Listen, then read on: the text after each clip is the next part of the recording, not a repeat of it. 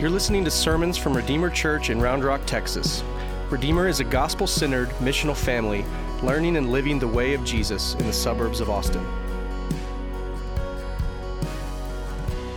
Uh, good morning and welcome to our Sunday gathering. My name is Josh. I'm one of the pastors here at Redeemer, and I want to welcome you. We really value Sundays. It's a time for us to have our hearts reoriented around Christ, and we also want to let you know that we value what we call gospel communities. If Sundays reorient our hearts around Jesus, gospel communities give us a space to build relationships around the gospel as we study the scriptures together and as we seek to grow as God's family on his mission. And so, if you're not connected to a gospel community, or you say, What the heck is a gospel community? Community, would you come talk to me? I'd love to help you get connected to one of our gospel communities here at Redeemer.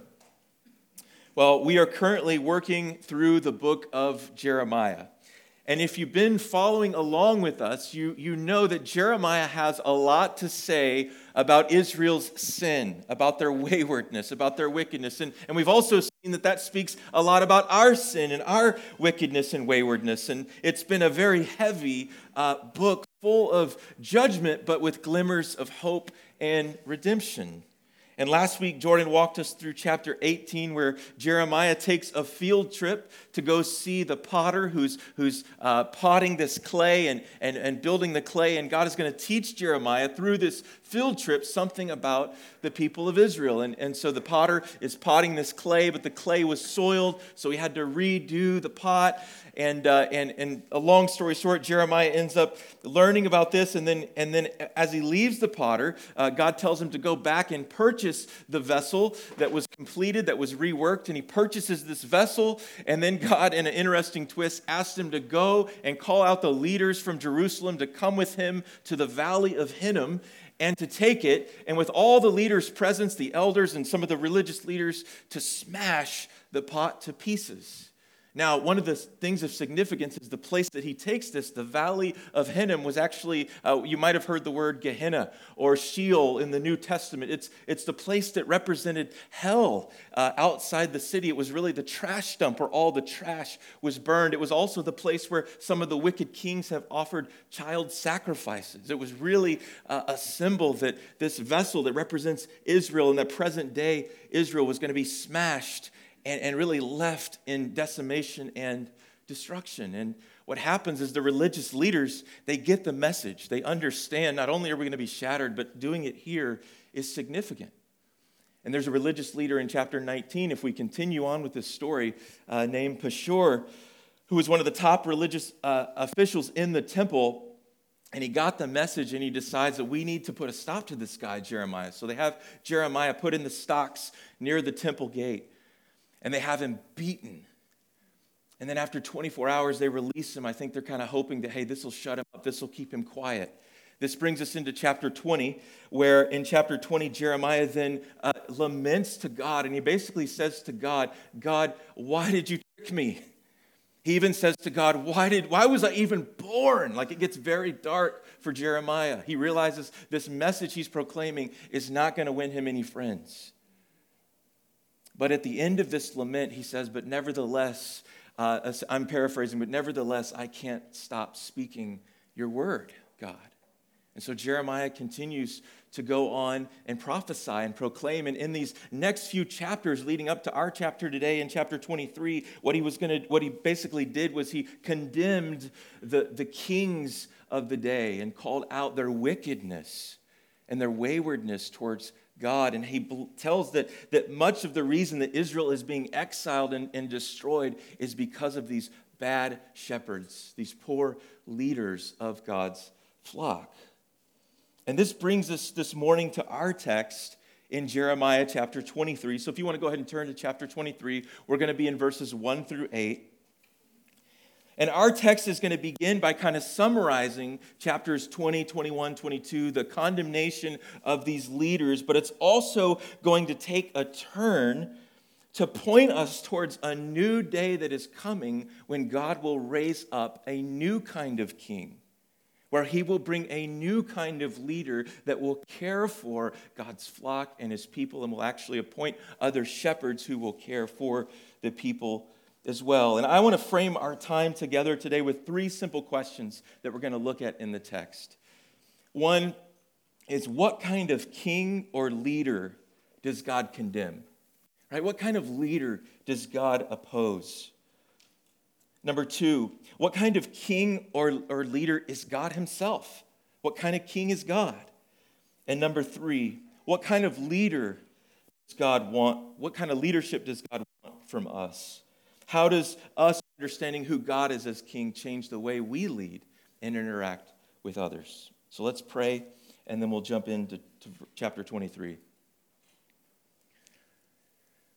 Father, Son, Holy Spirit, we come in here this morning bringing a variety of things. Some of us bringing fatigue, some of us bringing depression, some of us bringing hurt, some of us bringing anger, some of us bringing sin and struggle. And we pray this morning that, Holy Spirit, just as you inspired the words we're reading through the prophet Jeremiah, that you would illuminate them in our hearts this morning that you would give us life and hope and point us to the righteous branch of David who would come and be a different kind of king. Lord, would you help us to see where we have failed in our leadership, where, where leaders have failed us, and help us to walk and live in a newness of life. It's in Jesus' name we pray. Amen. Well, let's look first at what kind of king or leader does God condemn. Look at verse 1 and 2 of chapter 23 of Jeremiah. He starts off in, in verse 1. He says, Woe to the shepherds who destroy and scatter the sheep of my pasture, declares the Lord. Therefore, thus says the Lord, the God of Israel, concerning the shepherds who care for my people. You have scattered my flock and have driven them away, and you have not attended to them. Behold, I will attend to you for your evil deeds, declares the Lord. Now, this verse begins with the word woe. The word woe here is a word that conveys pain and tragedy. It's a lamenting word, but it's used here in the sense that, that it, he's lamenting the future of what will happen to the wicked leaders of Judah. This is like a parent when they might say, Woe to the person who messes with my child, right? Like, woe to you if you mess with my child. And he says, Woe to the so-called shepherds this is the kind of the metaphor he's using for the kings and religious leader of this day right they're not literal shepherds but he's saying woe to you wicked shepherds who scatter and destroy my people. You have not cared for my flock. I love here that, that God is saying, These are my people. As much as they might claim as their people, they are God's people. They belong to Him. He says that their idolatrous leadership has led them to lead the people into exile and destruction. And in verse 2, he says, And I will attend to your evil deeds. Now, it's important for us to kind of answer the question what was it that these kings, that these leaders were doing that Jeremiah is calling out here? Sometimes we can just insert what we would think of as evil deeds in here, but what exactly does Jeremiah complain about? And we don't see the, the whole of his complaint in our text, but if we were to go back and summarize what's said throughout the book, and especially these past few chapters, here's what we would come up with. Uh, in fact, Christopher Wright, in his commentary on Jeremiah gives us five things that, that were complaints throughout Jeremiah towards these wicked kings and rulers of Judah and Israel. And number one, he says that there's exploitation of workers by failing to pay fair wages. So they were, they were not fairly paying those who were, who were working for them, they were taking advantage of them. They were profiting off their labor without sharing that with the people. Number two, there was an extraordinary and excessive affluence and consumption by the leaders while others were, were going without. That they were failing uh, to, to, to, to share. They were living in luxury and excess in a way that puffed them up, and then they looked down on other people who didn't have. There was also fraud and greed amongst these leaders. There was, their hearts were so greedy and lusting for more that they would violate God's law to obtain and receive more uh, wealth and property and possessions. Number four, there was bloodshed, violence, and murder that God complains about through Jeremiah of, of, the, of the innocent, right? They were taking the life of innocent people. These kings were, that were not, uh, were not honor, honoring the sanctity of life, but they were killing those who were innocent. We could even date this all the way back to the pattern where we see it in King David, right? He's like the best king, the, the highlight king of the Old Testament, but even David shed innocent blood. And we see this pattern throughout the kings and leaders of Israel. And then finally, Wright points out that there's oppression and extortion meaning that, that they're profiting at the expense of the socially vulnerable and powerless, the orphan, the widows, the immigrant. They were taking advantage of their weakness and, and extorting from them. You see, we could say that the king or leader God opposes is one who uses power and position to satisfy their own sinful desires at the expense of the people they're meant to lead. This, these leaders have turned to worshiping idols. We see this complaint throughout Jeremiah. And therefore, these idols, which are empty, which cannot give them anything, have left them empty, men and women, and therefore they have to look to other human beings to fill their emptiness.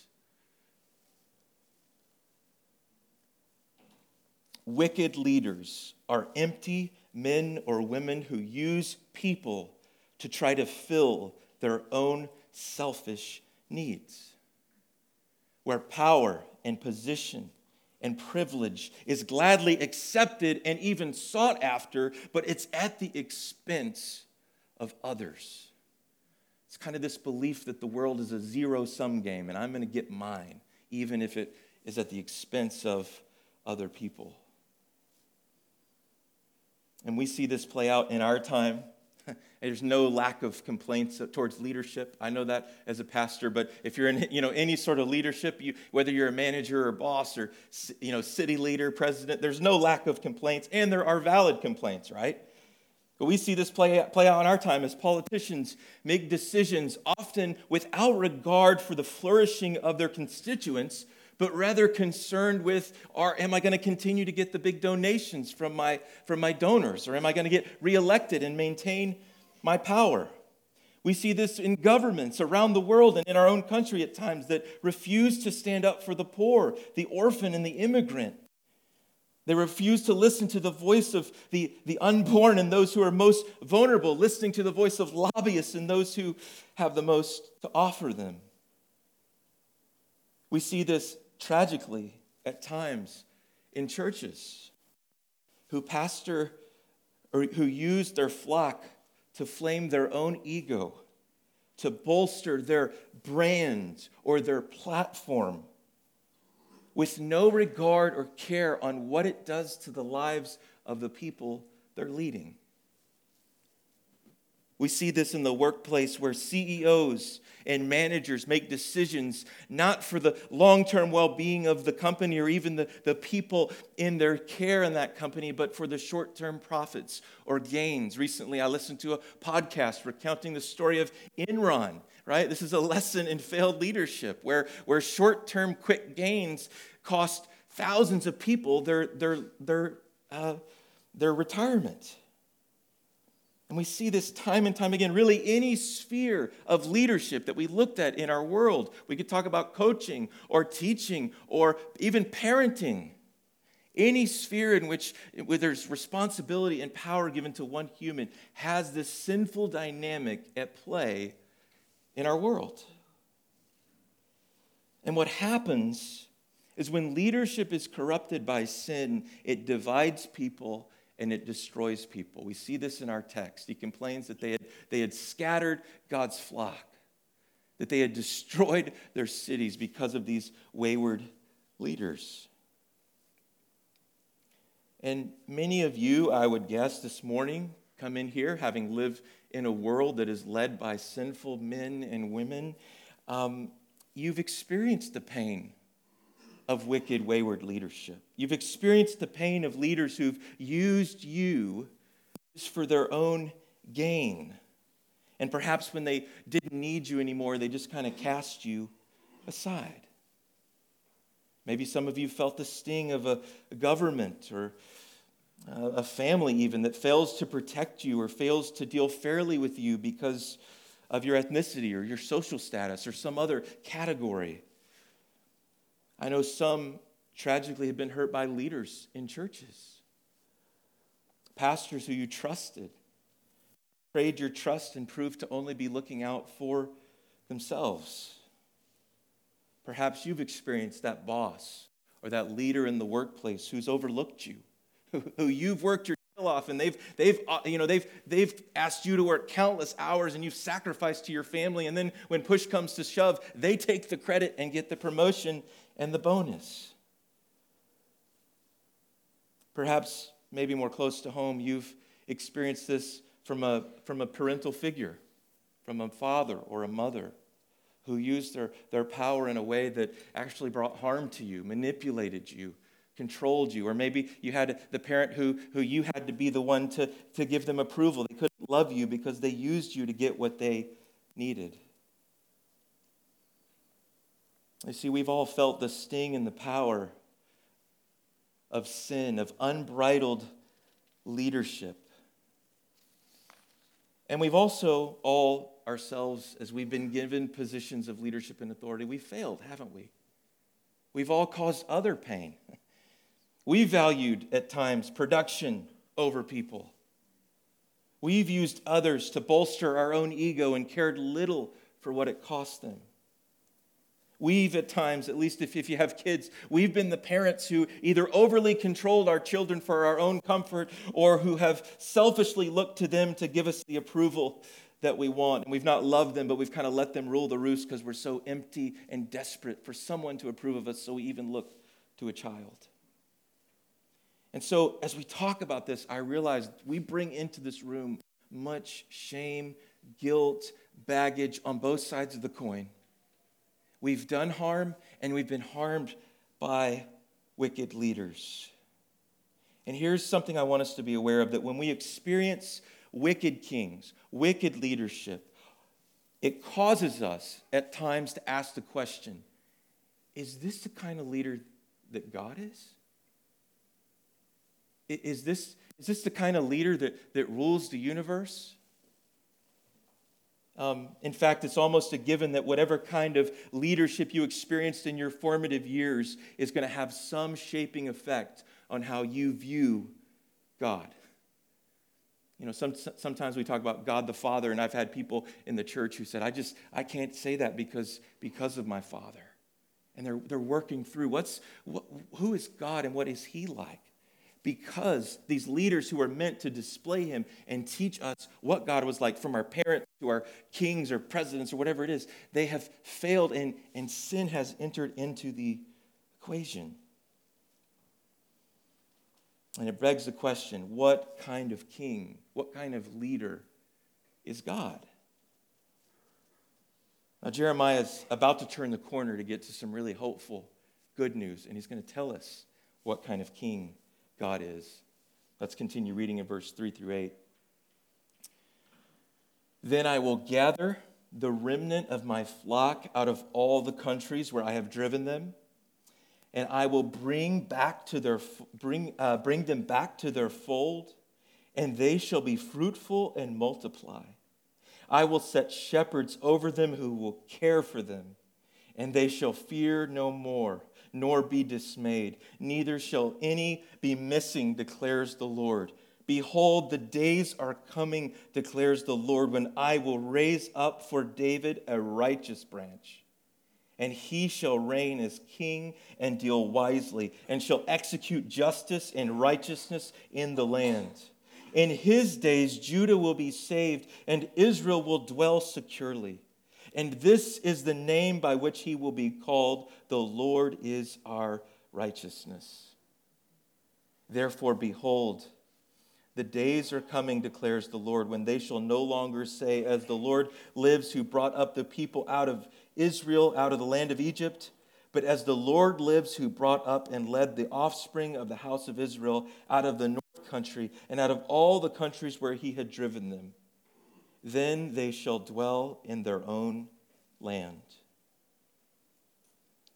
A few things to highlight looking when we first look at this is number one is that although people have been scattered and lives have been destroyed by wicked kings, we see that God's heart is to gather up his people, is to bring them back home where they have a place, where they belong.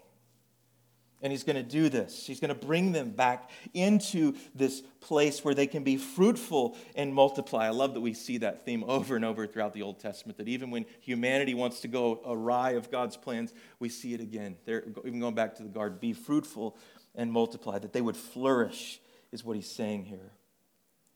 And number two, we see that God's uh, heart is to give shepherds who will genuinely care for the people that no longer fear their leaders. Now, when we get to verse 5, we start to get some really good news. You see, the king that God wants, the king that God is, is on the way. And it tells us in our text that he will come from the line of David. That's what it means. He's a branch of, of David. And the text tells us that he shall reign as king. And what kind of king will he be? He will reign with justice and righteousness right? He'll be fair and he'll relate to people in a way that is, that is fair and just in God's eyes. He will bring salvation to Judah. He will be called the Lord is our righteousness. If we sum it up, we could say that this king will bring justice. He will relate to the people in righteousness, and he will bring the blessing of salvation. He will put an end to the exile. Remember, these people have been scattered from their homes. They're living in foreign lands. They're wondering who is the true God of the universe. And Jeremiah is saying, There is a king coming who's going to gather you up, who's going to bring salvation. He's not going to treat you like Pharaoh. He's not going to treat you like the king of the Assyrians or the, or the surrounding nations. He's a different kind of king. And he's going to care for you. And he's going to appoint other shepherds who will care for you tenderly will lead you into the path of life. He'll bring you home.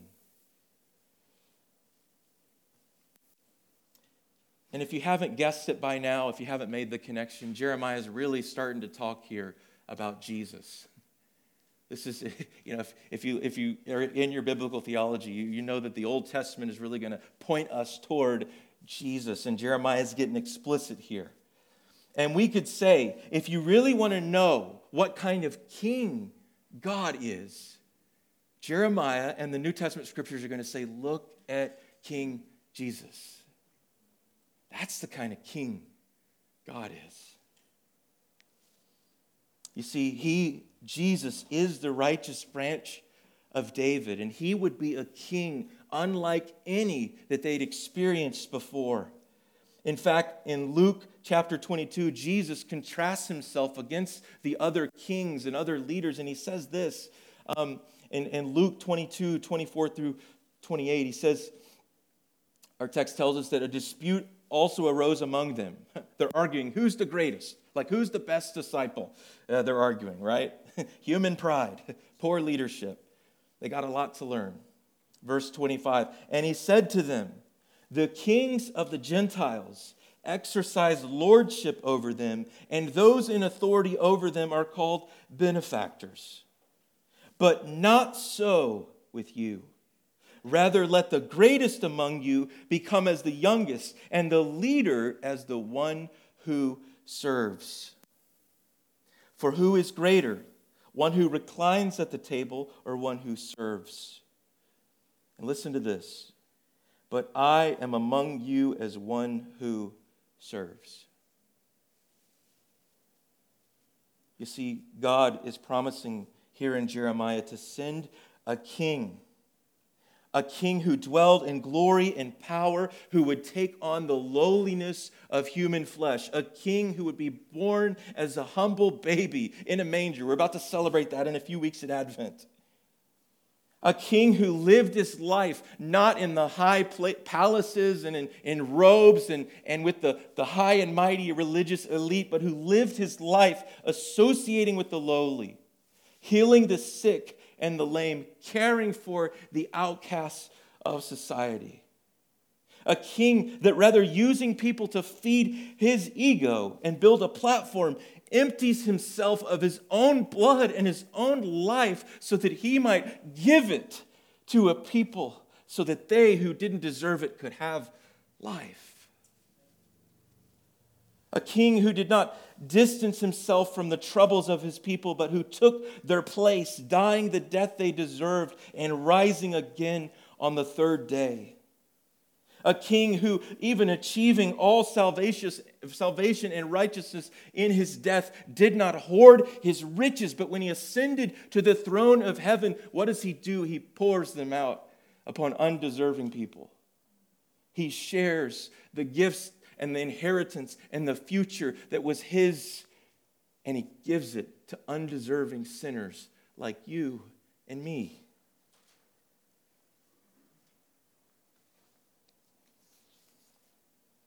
You see, church family, Jesus is the king God wants, is the king God is.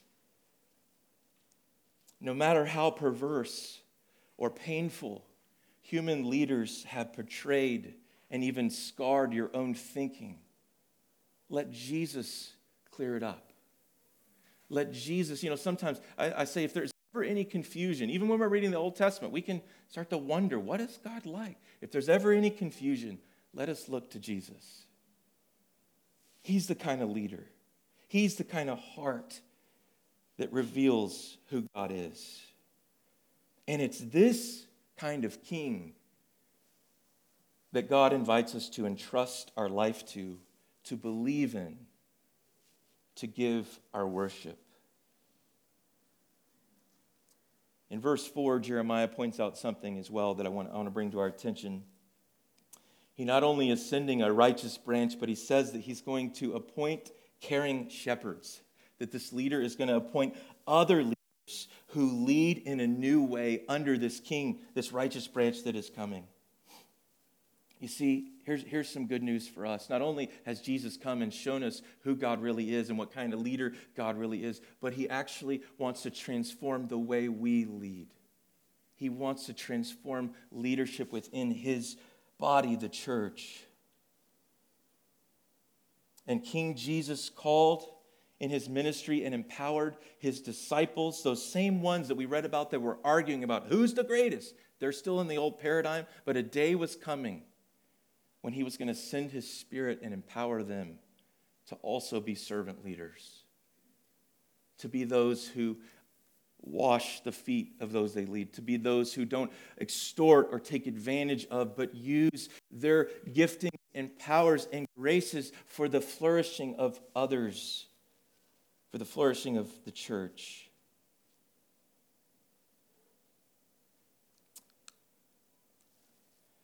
You see, he was going to gather a group of disciples who would help gather people from all nations that would lead in a new way under the authority of King Jesus, where leaders are now servants who use their power and position for the good of others, for the flourishing of God's people, not for their own gain.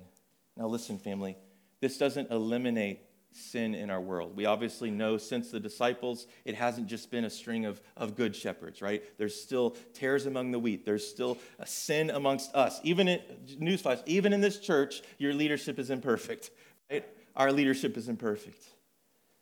But what this does is it opens the possibility to where we were all kind of destined for poor leadership to now, because of Jesus, when we come under his rule and his kingship and his kingdom, leadership has the potential to be radically transformed. Extravagant generosity instead of the exploitation of others stewarding our possessions and spending our money and time and talent and treasures for the good of others, right? Being rich in good works rather than hoarding it up and living in excess. Honestly, uh, dealing honestly in our work rather than, than fraudulently trying to obtain things and, and, and letting our greedy hearts have us violate the law so that we can get more peacemaking and support of life in every way rather than bloodshed uh, violence and murder of the innocent. Freedom and fairness rather than oppression and extortion. This is the possibility of leadership that Jesus opens up. That he calls us as his church, even us as pastors and shepherds, and you as leaders in your various spheres, to lead as servants And apart from Christ, we would have all been very bad leaders. We are very bad leaders apart from Christ. But because of Jesus, leadership is transformed. As we allow the gospel to open our eyes to a new way, our hearts to lead with a new motive, our hands to, to unclench with a new generosity, there's an invitation to parents, to coaches, to teachers, to managers, to CEOs, to governors, and even presidents, for kings of the earth to come under the rule of King Jesus, to bow at him, and to come under a new way of leading. To see your position and your possessions and your power, not to bolster your ego, but as things God has given for you to steward for the good of others. See, there, there's no excuse in the church for us to be, continue to be fueled by filling our ego. Parents, you, if you're not filled with Christ, you will ultimately use your child either to give you approval or you'll try to control them and, and have your own little kingdom. You'll be a harsh, oppressive ruler on a very small scale. Right? It doesn't take much power to see power abused. Go look at an HOA forum if you want to you know, have that demonstrated. But we have an opportunity to come under King Jesus and radically transform the way leadership is understood. And what a witness that could be in our city if we embrace this in our jobs, if we embrace this in whatever position we're giving, that we say we are not, we're not coming in here for with pride and prestige and, and asking what people owe me or, or using people just to bolster myself, but I'm coming in here as a servant because my king came as a servant. Because I'm no longer empty, but I've received grace upon grace in him, and I really don't need you for anything. That's why I'm here to serve, to give. My neediness has been met in Christ. And so I don't need to use people, I can love people. I don't have an agenda to get something to fill my cup. My cup is full. My agenda is to give and to love. This is the kind of leader the gospel creates, that Jeremiah is pointing us hopefully towards a gospel shaped leader under the authority of King Jesus. So I want to lead us to respond to this in three very simple ways. I just want to ask you this morning first that you would humble yourself before King Jesus you know, a lot, a lot of times I can, you know, whether I'm coaching or whatever position of authority, I can get off going and think, oh, I'm the expert. I'm the, you know, I, I'm, can we just stop? Can you just stop with the defenses and the ego thing? You just stop and say, Jesus, you know what? Apart from you, I make a wreck of leading. I make a wreck of parenting. And I confess that you alone are king. And I need you to teach me what it means to lead in your kingdom. Could we say that and confess that this morning? Second, I want us to confess just right where you are, maybe to the Lord. Some of you uh, are carrying hurts from others who've, who've led you poorly. And oftentimes, what happens is when we carry those hurts and we don't take them to Jesus and we don't get healing and wholeness in that, it affects the way we pass on leadership to others. And so I think that the Lord wants to pour out grace to you this morning and agree with you that, that that is not the way He designed leadership to be. And that His heart hurts that you are hurting. And there might, on the flip side of that, be maybe as a parent or as a leader, ways you realize your ego has got out of control and you've hurt others. And so I just want you to take a minute right now, is right where you are. And could you just confess both where you have been hurt and where you are where you have hurt others with your leadership to the Lord? Let's just take a minute and do that together, and then I'll close with a final prayer.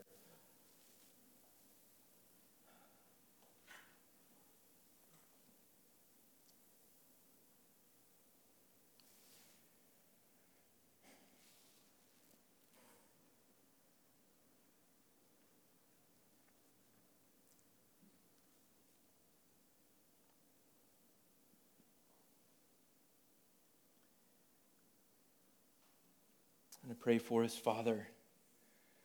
Lord, we confess that we have not led well in many ways, that we've let our ego, we've let our flesh get out front. Maybe we were harsh with children. Maybe, maybe we've neglected them in our own escapes. Maybe we were harsh with a coworker. Maybe we came down too hard on, on someone. Lord, maybe we have, uh, are just bitter because we've been hurt and we haven't brought it to you and we've just held on to it. Holy Spirit, we need to see gracious King Jesus in all his glory this morning who invites the hurting to his side. And we ask you, Holy Spirit, this morning that you would pour out healing in our hearts, that your fatherly love would enable us, as you fill us with your love, to become a different kind of leader. We praise you that Pharaoh does not get the last word. We praise you that, that our presidents do not get the last word. We praise you that the ultimate authority is not wickedness and deceit, but is Jesus. That the one who's above all, given all power and authority, is tender and lowly and is merciful to sinners. So, Lord, help us in our weakness. Help us to be good shepherds of what you've put in front of us, whatever flock you've given us. Help us to be good shepherds because we've been shepherded well by you. It is Thanks for listening. If you are looking for info, find our website at redeemerrr.org or download the Redeemer Round Rock app from the Android or iOS App Store.